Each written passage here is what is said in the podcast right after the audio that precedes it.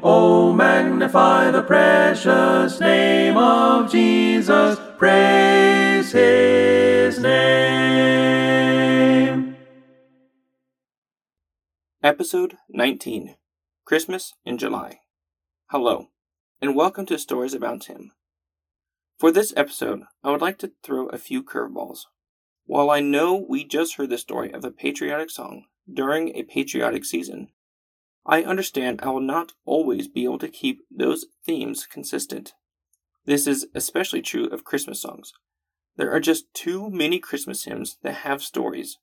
I can't wait for the season each year to knock out one or two episodes and have to wait a whole other year to do another. Truthfully, I don't see this podcast going on for that long. The second curveball is that we really won't be discussing the history of a song's creation. As I've said in the past, my intent is to put listeners in the author's or composer's shoes and feel what they felt, imagine what they imagined, and think what they thought when these songs were created. While there have been a few accounts of stories these songs have created, I tend to stray away from these after stories.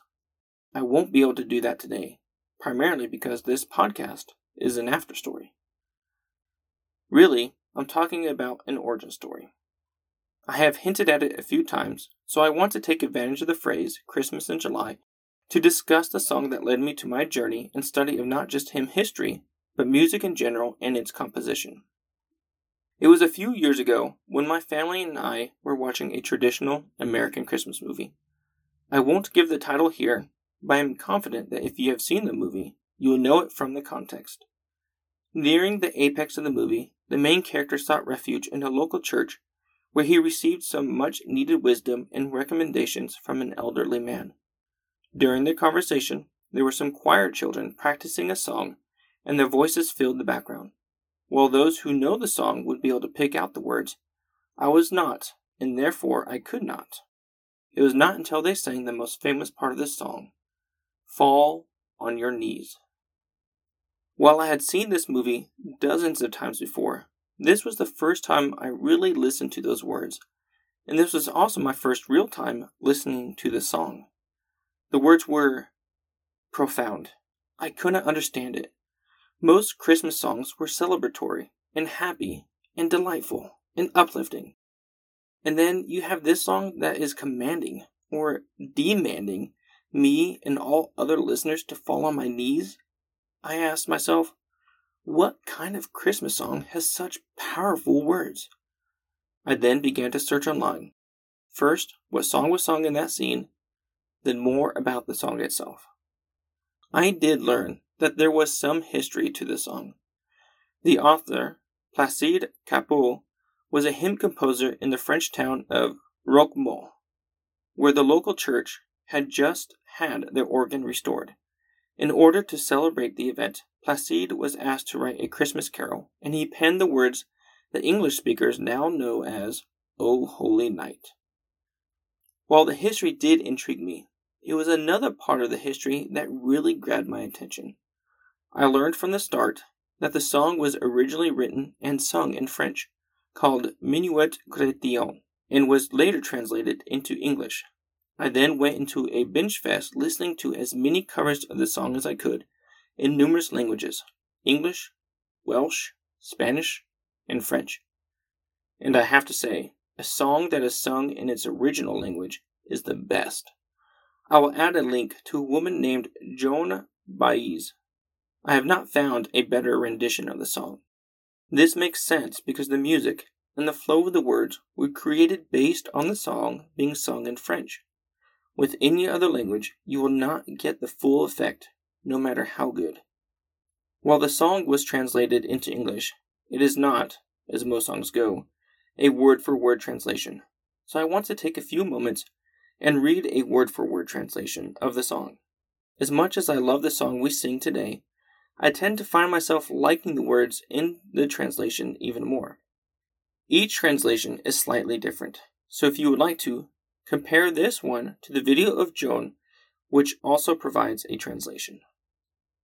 Midnight Christians is the solemn hour when God man descended to us, to erase the stain of original sin and to end the wrath of his Father.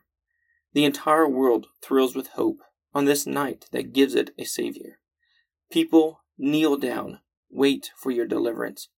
Christmas, Christmas, here is the Redeemer. Christmas, Christmas, here is the Redeemer.